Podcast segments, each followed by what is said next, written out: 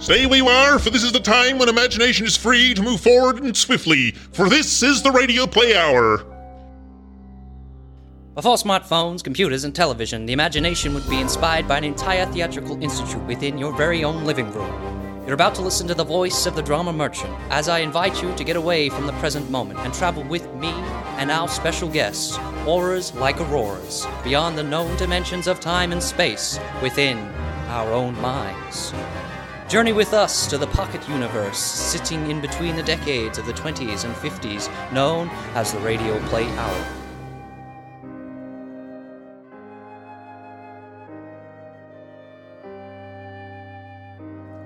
Welcome, ladies and gentlemen, to the Radio Play Hour, where we will be reenacting Candy Matson and the cable car murder during the year nineteen forty-nine. This year saw the beginning of the Cold War, a term used to describe the relationship between the United States and Soviet Union. The formation of ASIO, the Australian Security Organisation, by the then Australian Prime Minister Ben Chifley, and Dame Enid Muriel Lyons, who became the first woman in Australian politics to sit in the House of Representatives in nineteen forty-three, was re-elected in nineteen forty-nine. It also brought Candy Matson to the American airwaves. The next voice you will hear is that of the resident arts journalist in the Radio Play Hour, Giles Pendlebury. Ahoy, ahoy, listeners. Yes, Candy Matson, a progressive, wisecracking private investigator operating in a male-dominated world. Candy was the brainchild of writer, director, and producer Monty Masters. Masters had originally conceived the character as a male P I to be played by himself, but the story goes that his mother-in-law persuaded him to create a female lead. The result was that the part went to his actress wife, Natalie Masters, who helped the show achieve an award-winning status by nineteen fifty. Set in this post-war era, when the average woman was returning to the home having been in the workforce while many men were away at war, we are going to recreate an episode of this revolutionary character-slash-radio series. But first, I can see Giles would like to ask a couple of questions to our special guests.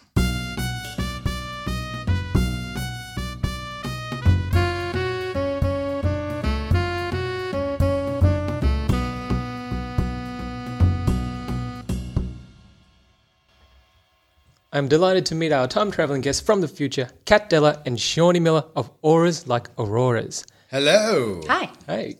Uh, please, can you tell us a little bit about your musical background? Ladies oh, first. Thank you.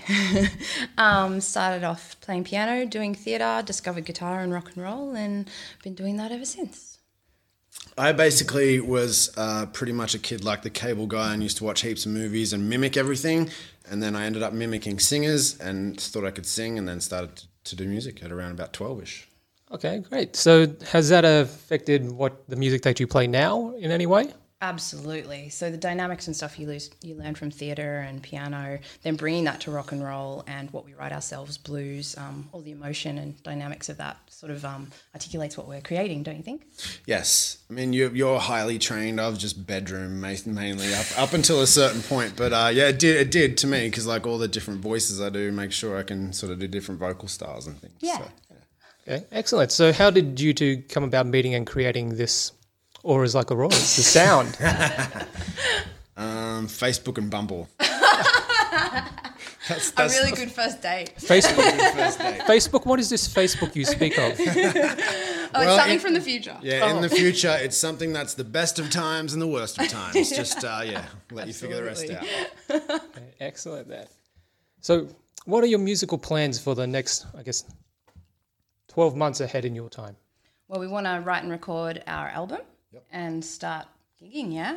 Yeah, we're basically, because of because uh, in the future where we come from, technology's come a, f- a fair bit, uh, f- a fair way. A long way. It's a long way. Um, so we're going to like just record and write an album sort of digitally and then do the rest of it the other way.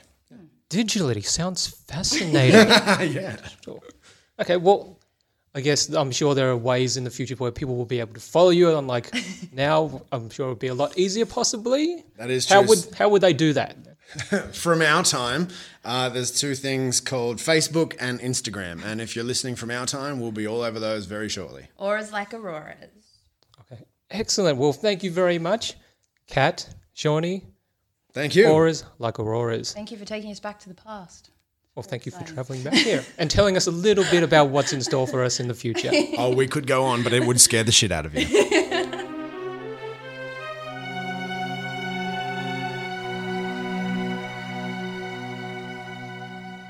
And with that, we will begin our reenactment of Candy Matson and the Cable Car Murders, starring in vocal appearance Peter Simeon as Candy Matson, Shawnee Miller as Lieutenant Ray Mallard and Roger Ellsworth, Kat Della as Rembrandt Watson and Missus Ellsworth. Do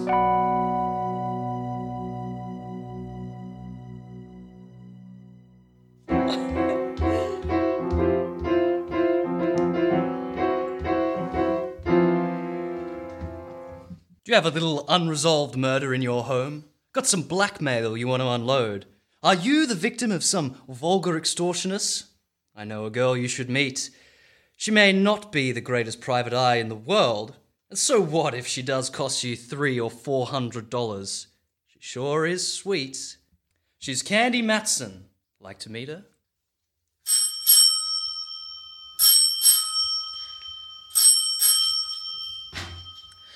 Yukon two, eight two oh nine. Candy Matson? Well, I wasn't sure when I looked in the mirror this morning. Had a rough night, eh? Oh, there have been rougher ones. Look, voice, before you get caught with my receiver down, who are you and what do you want? As to who I am, you'll find that out very shortly. What I want is you. How romantic. And over the phone yet? Let me finish. What I want is you to lay off the cable car. Oh, that. Well, I'm afraid I can't. You see, I was sitting beside the man when they discovered his transfer had been punctured, sort of permanently. That's how things happen with me. I get into the craziest routines. You see, I used to be a model. I'd been told I had the proper displacement for such a career, but I found that there wasn't enough money in it. And a girl has to eat, hasn't she? She has to maintain a nice apartment on Telegraph Hill and buy clothes to highlight the displacement I mentioned, right? Sure. So I turn private eye. You meet a better sort of class of people, mostly named rigor or mortis. Take this cable car deal, for instance. Like to hear how the whole thing happened? Well, let's get started then. I wanted to get downtown that morning, but I couldn't take the F train on Stockton. They were ripping up about eighty-seven blocks, which is about par for the course. So I walked down Telegraph Hill and up Mason. That's where the Bay and Powell cable car stops. All aboard! Come on, come on. We gotta make the Fairmount by quitting time. The car was loaded, and so was the character next to me. I tried to budge in between him and the Fisherman's Wharf dowager, but I couldn't quite make it. I'd forgotten my shoehorn. Say, pardon me, would you mind reading your Wall Street Journal over that away a little bit? I'd like to sit here. If you insist. A night of old. He budged his hips about a quarter of an inch and I slipped in, ready for my rocket ride over the hill and down into town. The trip as usual was uneventful. Three smash fenders and several choice words that I'd never heard before, but I wrote them down. By the time our prairie schooner reached the turntable at Market Street, the crowd on the car had thinned out. But the, uh, buster was still beside me, his head buried in common and preferred. Market Street! I started to get down. Hey, lady, take your boyfriend with you. We're heading back up the hill. Boyfriend? I don't think so. Well, how do you like that? He fell asleep over his stocks and bonds. I looked again. Hippie wasn't asleep. Hippie was stone cold dead on Market Street. What a twist! I always went on the prowl for a whodunit, to get one tossed into my lap, literally. You see, he hadn't just gone out of this world serene-like. Oh no. There was a steady slurp-slurp of blood trickling down his vest, just north by northeast of the equator. About half an hour wait, full of questioning by homicide legmen. I knew my morning shopping tour was rained out. After all, I was going to buy an emerald clip to match the glint in my eye. Well, that'd have to wait. I knew the next step. I grabbed a cab home, and I wasn't long in waiting.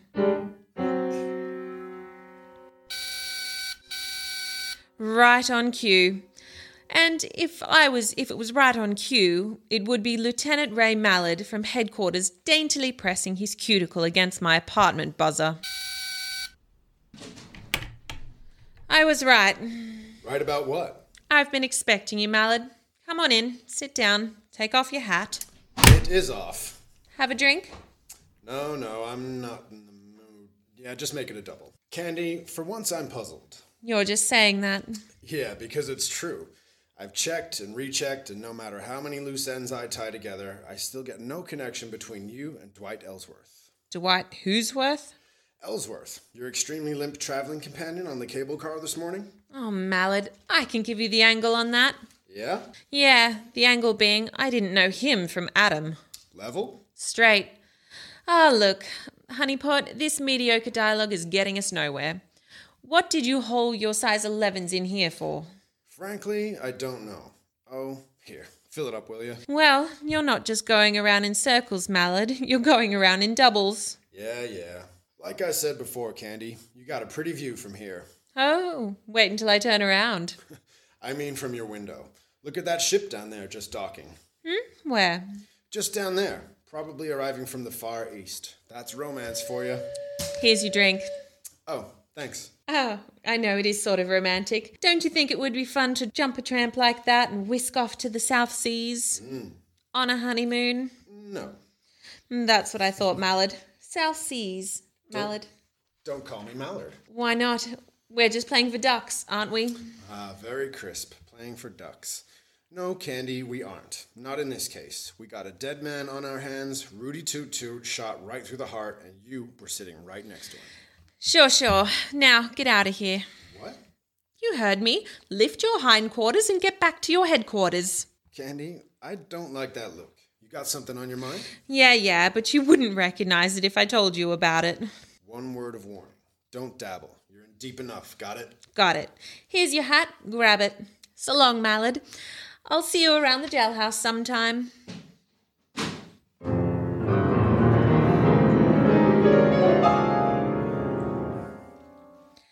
Fi-fo-fum. 'Twas when I smelled a great big fat fee. That great... big, kind of attractive Mallard missed the boat. Oh, he saw it, but he missed it. It was that ship he saw docking. That was the first time I came out of the dark since my giant dipper of a ride down the hill that morning.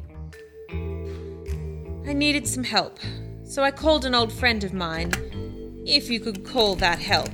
Rembrandt Watson was his name. He was a photographer and other things. He spent most of his life in the darkroom dabbling with bottles. His negative imprints were sharp. His thought process, not so much. But he'd given me assistance in the past, and so I called him. Rembrandt Watson speaking. Photography, portraits, and camera work. Yes, Rembrandt, I know. Also available for gardening, janitorial services, and babysitting. Rembrandt, it's Candy. Especially if they're over twenty-one. Who? Candy? Now you tuned in. How dare you bother me? I was experimenting with a new type of formula. ninety proof or one hundred? one hundred. And Candy, it works beautifully. There's a delightful little pixie in a pink belly skirt in my living room. Well, leave her there and get over here, to my place immediately. Take a cab, I'll pay for it. I would much rather have a handsome carriage with a brace of chestnuts. Oh, you got them in your head. Now just do as I say and get over here.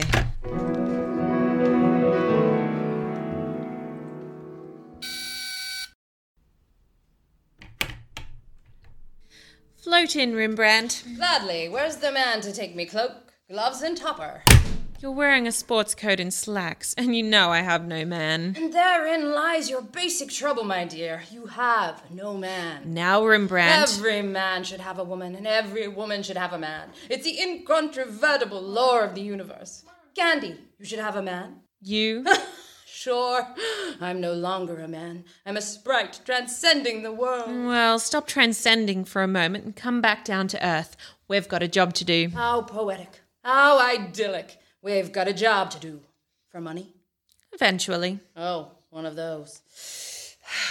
Very well, my dear. Bring me up to date. Well, I don't really know if I can or not. Good. Then I shall leave and return to me formula. No, no. What I meant is the whole story is so fantastic. You'd never believe it. I might. Try me, Candy. Well, I got onto the cable car and sat next to a character reading the Wall Street Journal. A strange coupling, a cable car and the Wall Street Journal. Yeah, and we get to the end of the line. My friend next to me is dead. Probably the ride down the hill frightened him to death. Nuh-uh. He looked like a used punch board. A neat little bullet hole through his heart. Candy, my little ballerina friend in the pink skirt is more believable than what you just told me. I told you it was fantastic. But n- none the how, that's how it happened. Now, sooner or later, Mallard is going to come out of his fog. And when he does, I'm going to be out of a fee. A fee that so far doesn't exist, my pretty. It will, if my hunch is right. Now, here's what I want you to do. Go down to the Chronicle and get all the back files you can on Southern Island Steamship Company. The Chronicle? A pleasure. I have a few questionable companions there who indulge in formulas. Mm, stay away from those companions and just do as I ask. Very well, my dove. I go, but entirely against my will. And where will you be? Down the docks, Rembrandt. I've got some legwork to do. Let me assure you, Candy, you have just the right equipment for it too.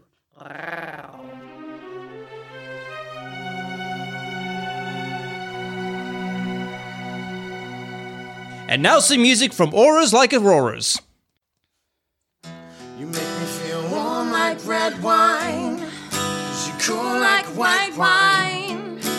When you give me those eyes, you make me blue like the blue sky. You make me feel warm like sunshine. You cool like the moonlight. When you give me those eyes, you make me blue like the blue sky.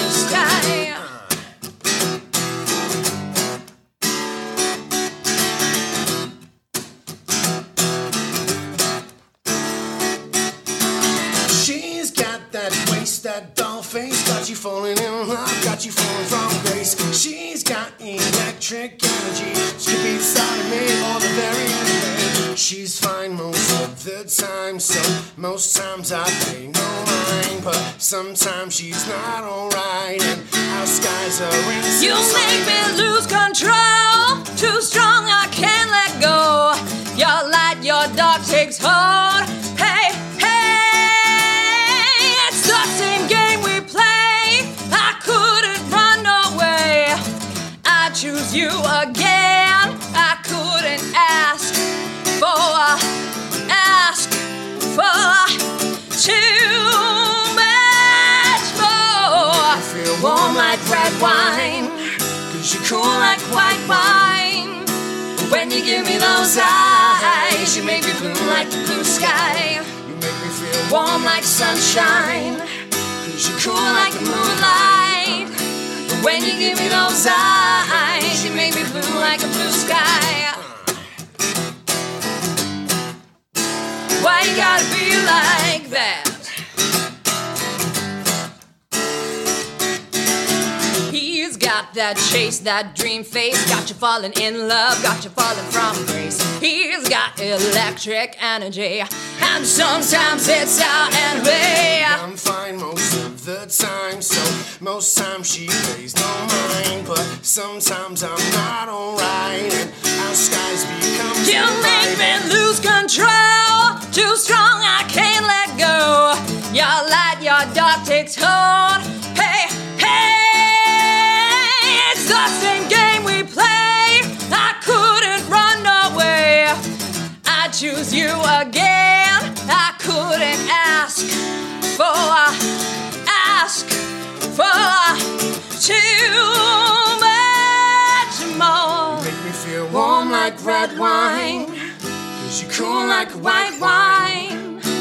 When you give me those eyes, you make me blue like the blue sky. You make me feel warm like sunshine, 'cause you're cool like the moonlight. When you give me those eyes, you make me blue like a blue sky. You make me feel warm like red wine, 'cause you're cool like white wine.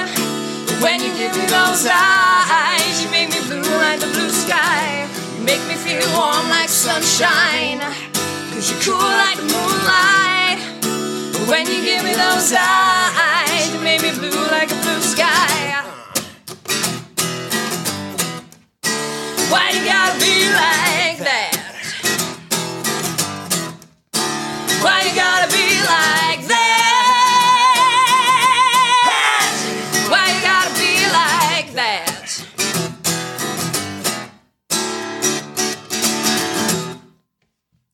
That was Auras Like Auroras with their debut original song, Blue Like the Blue Sky.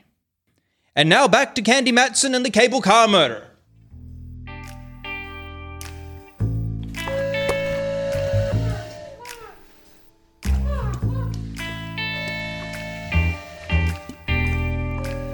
What a joint. I'll bet they mount slit fish gullets on the wall instead of deer heads.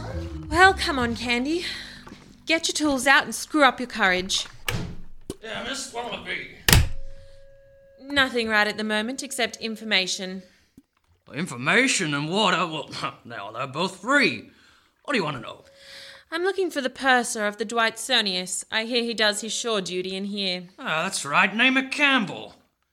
Yeah, that's his head on the he- on the table down there. That belongs to him. Thanks. Hello, sailor. Hey, Campbell, wake up. Uh, uh, leave me alone. Oh, come on, snap out of it. Who are you? My name's Candy Matson. I want to ask you a question. I'm only drinking. Go away. No, oh, not until I find out what I want to know. Dwight Ellsworth was murdered this morning. What? Oh, I thought that would bring you to. That's the nicest news I've heard since V J Day. What do you want to know? Where does his brother live? That stooge. He's got about as much spine as a water eel. Oh, never mind. I want to find him. He seems to keep his whereabouts as secret as an atomic stockpile. He lives out in Seacliff, twenty-five Dashiell Road. Ask me, the whole family ought to be knocked off. Bartender, buy my friend a little reward, and one for yourself too.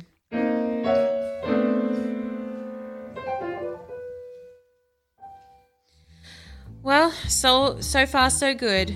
Oh, how did I know about Campbell the purser? Well, I have quite a few friends in town. Most the type my friend Mallard doesn't approve of. So after leaving that little watering hole, I grabbed a cab and navigated the driver out towards Seacliff. It was so foggy, I couldn't even see the meter. But I paid him anyway and dismissed him. There it was, twenty-five Dashiell Road. On a stair-looking cabana, one that dared the ringer to ring the front doorbell. I dared.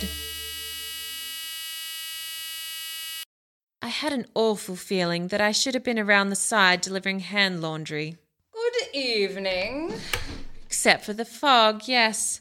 Is Mister Ellsworth in? Yes, my husband is here, but I am afraid this is not a good time. There has been a death in the family. I know.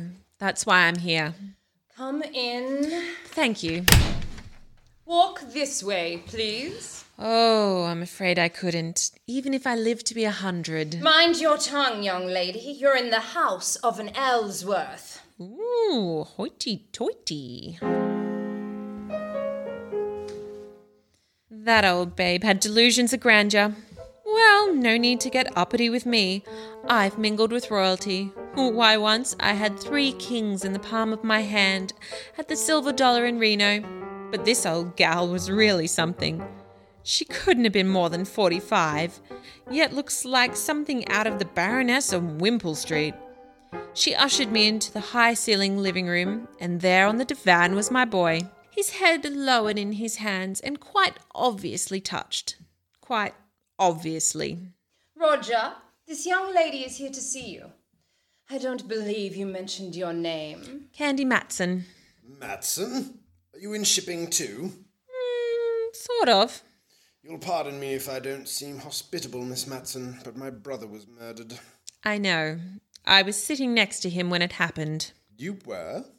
Yes, Mister Ellsworth. I don't want to take up much of your time, so I'll come right to the point. You see, I'm a private detective. Oh, one of those persons.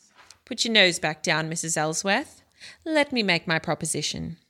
Yes, I'm a private detective, and I'm in a bit of a spot too. The police think that I'm connected to the case in some way, so I'm here for a double purpose. I'm listening, Miss Matson. Roger, I don't think you should be speaking with this... this woman. Too late, Missus Ellsworth. Now, I can find out who killed your brother, but it'll take some money. Give me a check now for three hundred and I'll find the murderer. And I'll also clear myself. Well, I don't know. Oh, naturally, you want to see the killer of your brother brought to justice, don't you, Mister Ellsworth? Roger! Don't you? Yes, yes, of course. Here, I'll make the check out right now. Thanks. Just make it out to Candy Matson, payable today. A lovely collection of guns you have, Mister Ellsworth. Do you hunt much? Mm. Oh, yes, yes, the whole family is quite fond of shooting. Uh, there you are. Thank you. I'll be in touch with you sometime tomorrow.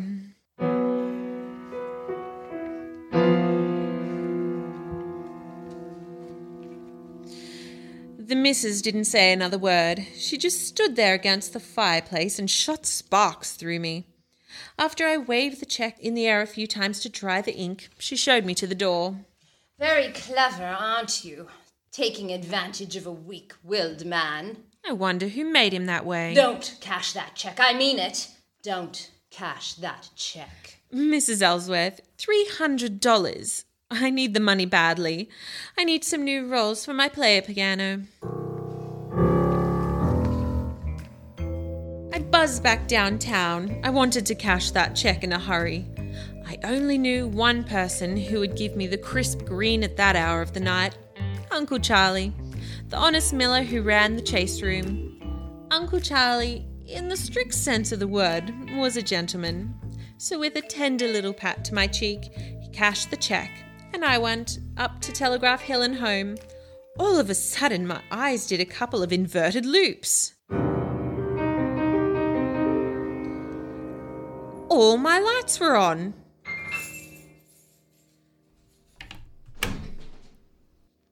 Who's in there? All right, speak up. Ah, Candy, light of my life. Come join our party. Oh, Rembrandt, you gave me a scare. You don't scare easy either, Candy. Got something on your mind? And Mallard, how ducky. Midnight soiree. Oh, what goes on here? Well, the chicken you had in the icebox is delicious. Was delicious. Looks like you've done everything but eat the bones. And your vintage is superb. Do, Candy, have a little formula. No. Now, come on, what gives? That's my line, Candy. What gives? You're in on something and I want to know about it. Oh, Mallard, believe me, it's nothing. I'm just trying to parlay a couple of hunches. Tall hunches. Look at all of those clippings on the South Sea Island Steamship Company. What are they for? I meant to tell you, Candy, I had remarkable success down at the Chronicle. There's everything you want on that steamship line. Oh, Rembrandt, did you have to tell the whole world? Candy, you tried me unnecessarily. I merely had the clippings on the table when Hawkshaw here walked in on me. Okay, Candy, take it from there. Oh, nothing makes sense yet, Mallard, so there's really nothing to tell. Really? How about where you were tonight? Here and there. I knew I should have put a man on you. Save me some grief. Two men would be better, I think. Two days, Mallard. Just give me two days to tie off about four loose ends, and I think I'll have it worked out. All right, but don't forget, the boys down at Kearney Street headquarters don't love you the way I do. Two days, no more, no less. I gotta go. Thanks for the foul chicken. Here, Rembrandt, here's fifty dollars for you. fifty! My word! What's all this talk about a recession? Oh, go on and take it. Go someplace and stabilize the economy.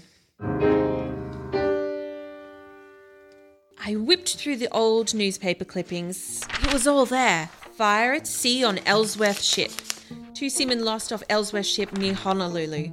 South Sea Island Line ship loses rudder in storm. On and on it went, over a period of three years. I threw the papers back on the table and helped myself to Rembrandt's formula. Turned down the lights and went out onto the porch. The bay was dark except for the occasional patch of light from passing from a passing freighter. I sat down to think, and think, and then click, click, just like that. Two little tumblers in my mind fell into place. There was only one thing to do, and that was to do it the hard way. The next morning, just as the ferry building siren was announcing the eight o'clock to downtown San Francisco, I got Rembrandt on the phone. Candy, what on earth are you calling me for at this hour? I can't help it. There's work to be done.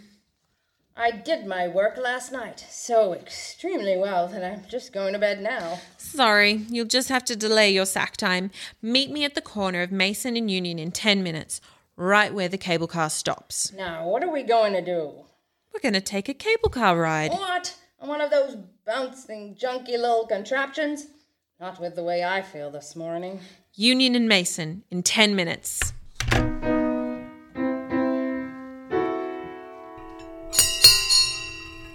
All right, Rembrandt, get on. This is the silliest thing you've ever done, Candy. Maybe. We'll see. Dwight Ellsworth was already one with the car when I got on here. And alive. How could you tell? He mumbled something when I asked him to move over. Sounds logical. Although, I once remember stumbling into a corpse who mumbled for hours. Oh, Rembrandt was in one of his rambling moods, so I let him alone. The car pulled over Mason Street, down Washington, and then swung onto Powell and the hill. Now, I watched the buildings and apartments carefully. There was a little red brick building, now a big apartment house, a woman's residence club, and, and so on. Then over the hill, more apartments, and then the possibilities petered out at Bush. Well, only one thing to do, canvass all those blocks between Washington and Bush. Now, Rembrandt, off the car. Yes, the strangest corpse I ever did see. Uh, what did you say, Candy? Off the car, come on. Now what? I just want to get to bed. Well, not for a long time, Boy Blue. Now, here's the pitch. You take this building and I'll take the next. We'll alternate as we go along. Ask if a tall woman with a horsey face, dressed something like Queen Victoria, ever lived here. Oh, Candy. I know, I know, it sounds wide and wild even, but it's got to be done. A horse with a tall face and dressed something like... Oh, Rembrandt, look at me. Get that smoke out of your brain. A tall woman with a horsey face dressed something like Queen Victoria. You got it? Got it. Okay, get going.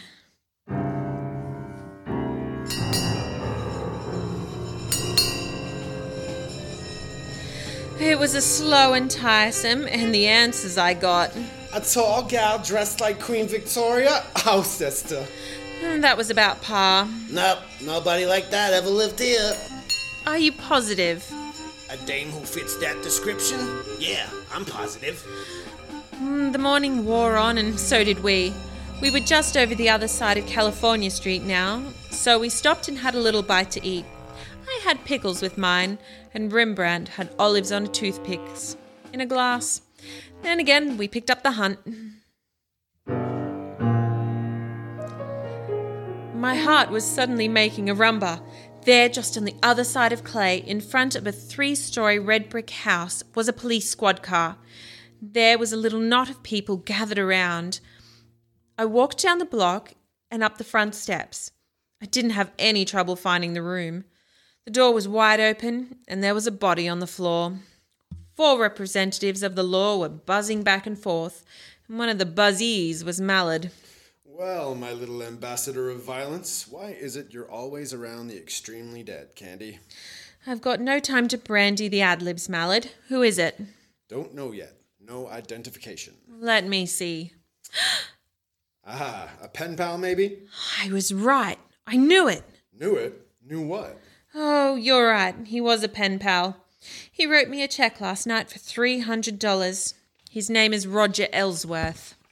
Very interesting. Must be open season on Ellsworth's. Okay, Candy, time you filled in the blanks. Start. Wait a minute. I want to look at this window here. Hmm.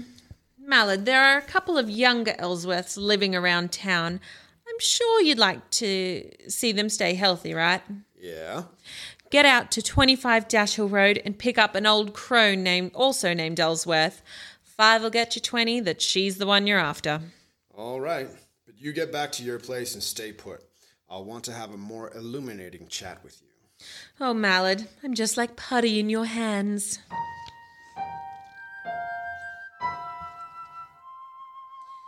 The moon was coming up over Diablo and spraying a path of silver on the bay. Still no Mallard. I wondered what could be wrong. This was it. This was the showdown. Have you seen a tall Victorian face with a horsey-dressed woman? Oh, Rembrandt. Candy, I'm so mad at you, I could... Ugh, what's the use? Oh, now what's the matter? What's the matter, she says. I've been roving all over Powell Street, ringing doorbells. Where did you go, you traitor? Oh, Rembrandt, I'm sorry. In the excitement, I, I forgot about you. What excitement? There's been another murder. In a moment, there's going to be another.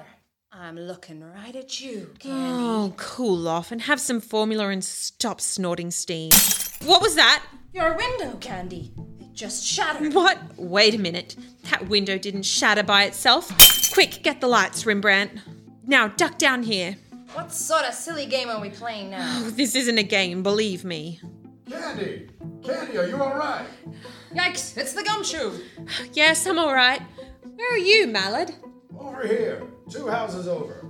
Got your girlfriend trapped on the roof next to you. Don't move and stay covered. Okay. All right, Missus Ellsworth, are you coming down peacefully, or do we have to play cops and robbers? I'm not coming down until I get that Candy Matson. Your own way. Okay, loosen her up a bit, boys. Oh, keep your head down, Rembrandt. Oh, is that what was up?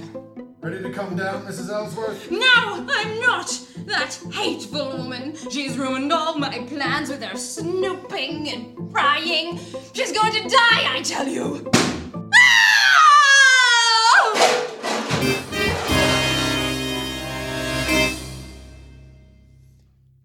It was a miracle, Candy.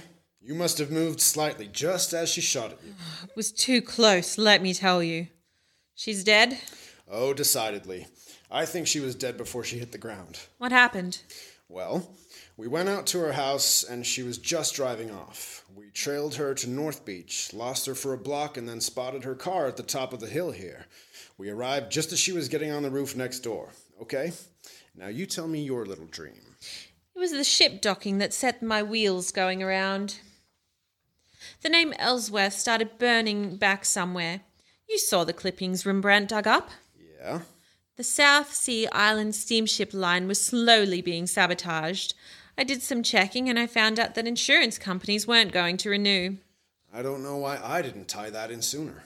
It's just that you had too many things on your mind, Mallard dear.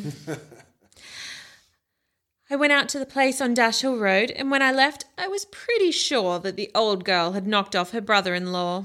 Why? Well, several reasons. One, she was a venomous old witch. Two, you've never seen such a collection of guns in all your life, and according to Roger Ellsworth, they both enjoyed using them. I noticed a little pop gun that was very interesting. Had a silencer on it. Uh-huh. That was the one she used on you tonight. And also the one she used on Dwight Ellsworth from the window of that apartment where you found her husband. How do you know? Go back there. You'll see a nice little bullet hole in the curtain with burnt powder all round it. Now don't tell me... Yes, I'm telling you that they rented that place knowing that Dwight Ellsworth always went downtown on a certain cable car. She waited that morning until we were riding by and she popped him. I have now heard everything. Not everything. The reason. Dwight Ellsworth, rather than fighting the insurance company, had decided to sell the steamship line. The old gal thought she'd beat him to the punch by knocking him off. The company would then fall into her husband's hands. But what about her husband? At first I thought he was just another weak-willed man with an overbearing wife, distraught over his brother's death. But now I'm not so sure. No? No, not when I think about that phone call. What phone call? Oh, just another little detail that slipped my mind until now. Oh, I'll bet. I got a phone call the other day after I met with the Ellsworths at Seacliff, telling me to lay off the case. Looking back on it, the call could have only been placed by Roger Ellsworth. So despite all the boo-hoo-hoo tears, looks like he was in on it from the beginning. Then with me poking around, they probably got nervous and at some point the missus no longer trusted hubby and decided... she'd be better off without him. Huh. No honor among killers. Somehow she lured him down to that place on Powell, gave him some lead poisoning too, planning to inherit the whole caboodle herself. And then, to be safe, to be sure she was safe, I was her next in her sights. But I don't get why Ellsworth paid you to look into something he'd want to keep hush-hush. Well, it'd look suspicious if he refused to help finding his brother's killer, and I don't think he planned on me living long enough to figure the scheme out or cash the check. Then when he cashed out first, thanks to his wife, who saved me some trouble. Trouble? If she hadn't killed him, I was going to. What? While I was waiting for you to get back here, the phone rang. It was Uncle Charlie at the chase room. Roger Ellsworth's check bounced like a brand new golf ball.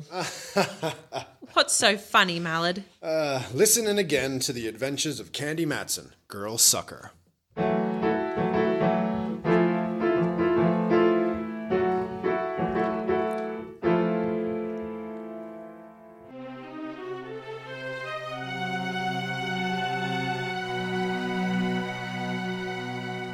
Candy Matson was not the only standout woman in nineteen forty-nine. There were also others who made their mark in the areas of life, such as entertainment, the arts, sports, and indeed almost everywhere. It is here on the Radio Play Hour that we would like to offer a couple of examples. In sport, Shirley Strickland. She won more Olympic medals in running sports than any other Australian. Her events included one hundred, four hundred metres, and eighty metre hurdles. Her Olympic tally alone included three gold at Helsinki in nineteen fifty-two, and Melbourne in nineteen fifty-six, as well as four silver going back to the nineteen forty-eight London Olympics. She also won three gold in the British Empire Games as well as two silver. In the arts, Simone de Beauvoir. This French writer's book, The Second Sex, was the most popular woman's writer's work in nineteen forty-nine, coming in overall at number five.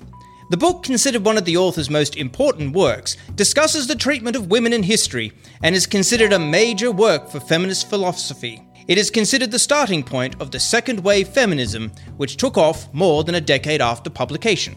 In medicine, Sai Fan Yu, a Chinese-American physician who was the first woman appointed as a full professor at the Mount Sinai School of Medicine, who helped to develop drugs into the control of gouts. Thank you, Sai Fan Yu. You have just heard the Radio Play Hour, Candy Matson and the Cable Car Murder. To find out more about Candy Matson or listen to some of the original recordings, you can find them on the internet. It's time now for us all to travel back to the normal.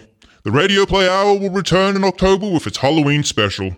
For more details, subscribe to our email database on the Drama Merchant website, or follow us on Facebook and Instagram under the Drama Merchant.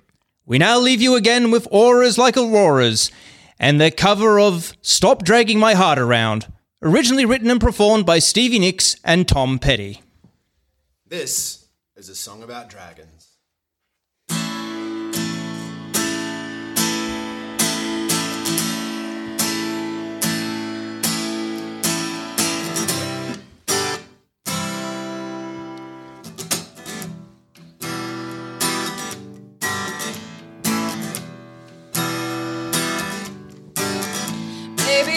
Come knocking on my front door. Same old line you used to use before. I said, yeah, well, what am I supposed to do? I didn't know what I was getting into. So you've had a little trouble in town. Now you're keeping some demon down. Stop dragging my, stop dragging my, stop dragging my heart around.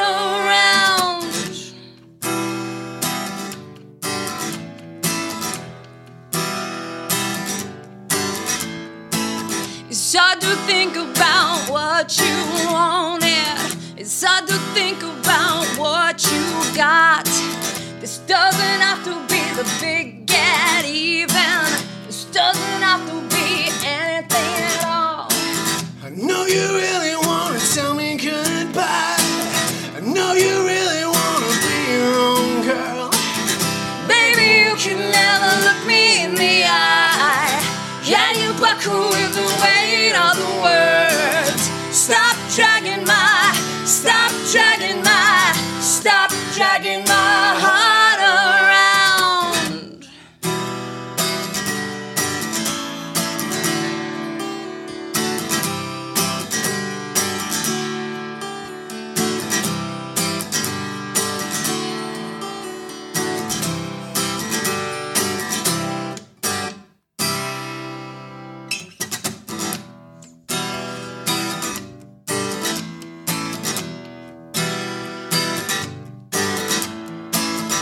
people run around loose in the world.